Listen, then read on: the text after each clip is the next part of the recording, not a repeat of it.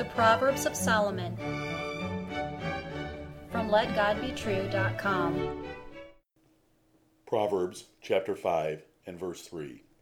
For the lips of a strange woman drop as an honeycomb, and her mouth is smoother than oil. Hear the words of God and Solomon again. For the lips of a strange woman drop as an honeycomb, and her mouth is smoother than oil. Another woman's flattery can be sweeter than honey and smoother than oil. Like a bee to a flower, foolish men rush in to their own destruction, never discerning the poisonous delicacy until it is too late. It is better to limit your ears to the grunting of a sow than to fall into the treacherous net of a whore's lying praise and deceitful invitations. Honeycomb is one of God's sweetest creations. Pure, golden, sweet honey oozes from its cells. It drips with delightful pleasure for the man wanting a delicious treat. Oil, which smooths the dryness and texture of any food, and is very pleasant in a dry climate, is also a precious food. Together, they represent a smooth, sweet delicacy which Solomon used to describe the deceitful danger of flattery from a strange woman. What is a strange woman? Any woman you have not married is a strange woman to you. She is a stranger. She is off limits for you. She is foreign to your marriage.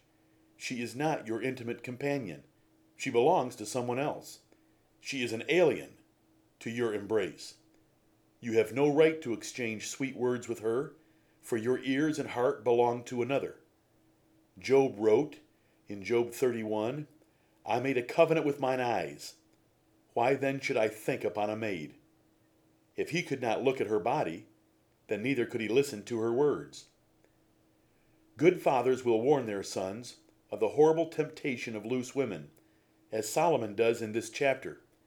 He points out the horrible consequences of sexual sin in verses 3 through 14, the safety found in a good marital relationship, verses 15 through 19, and the judgment of God on men who compromise in the sexual area of life, verses 20 through 23.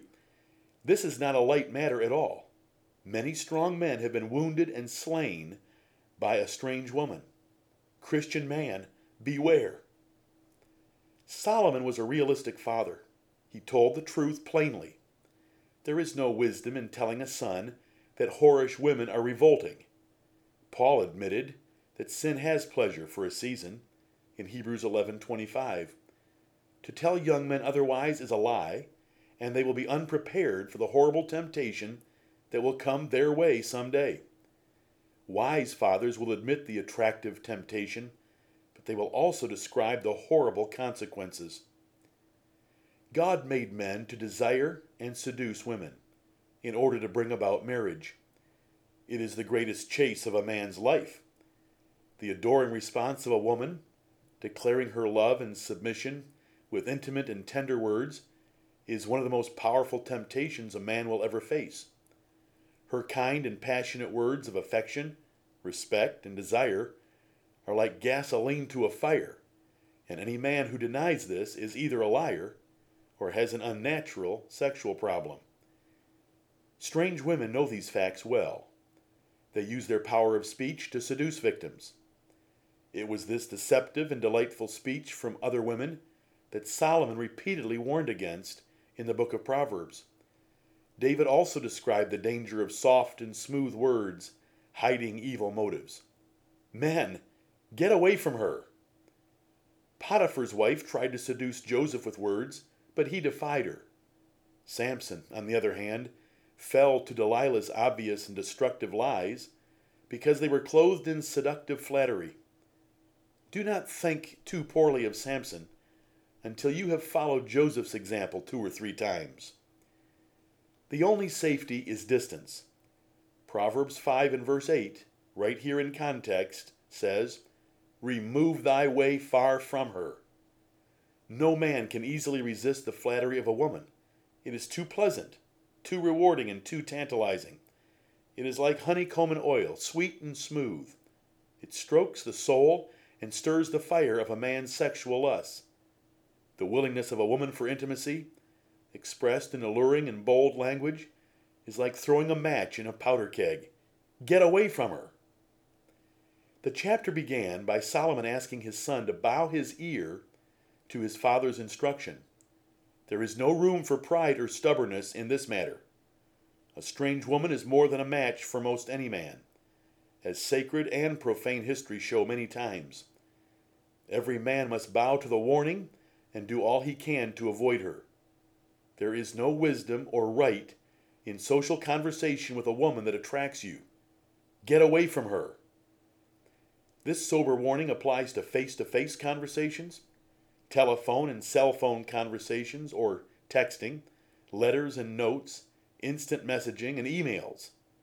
Seductive flattery from a woman is too much, even if it is words on a computer monitor or cell phone display. It will lead your heart to plan the sin that will destroy you. Get away from her. Christian woman, there is an indirect lesson here for you. Do you understand the power of flattery and praise in pleasing and winning a man? If you do, then how good are you at using such womanly arts to love your husband? Another woman may very well do it if you do not keep him entranced with you. He will be responsible for any sin, but you will be an accomplice. See 1 Corinthians 7 1 through 5. When was the last time you used honeycomb and oil to seduce your husband? You know from Solomon's song that flattery in marriage is good and pleasant. Be a great woman, a great wife, and use your mouth for righteousness and to love your husband. The whorish Church of Rome offers her strange religion to men with flattering and beguiling words. When she speaks of peace, she only desires their souls for herself. The Apostle Paul had to oppose such philosophical deception under enticing words at the church in Colossae, and he feared that false teachers would seduce Corinth from her spiritual virginity. Get away from her. Get away from false churches. Only street prostitutes announce their intentions plainly. Society whores hide behind honorable terms and manners of their deceitful hearts. In the same way, belly worshippers, or carnal Christians, hide their religious hypocrisy under good words and fair speeches. Get away from them. The true servants of Jesus Christ are plain, bold, and direct. They have sworn allegiance to their Lord, who is known in heaven and on earth as the faithful and true witness. He will not and cannot lie or flatter, and neither will they. They will never sugarcoat the truth, for they are bound in perpetual marriage to the Lord of truth for the cause of truth. Amen.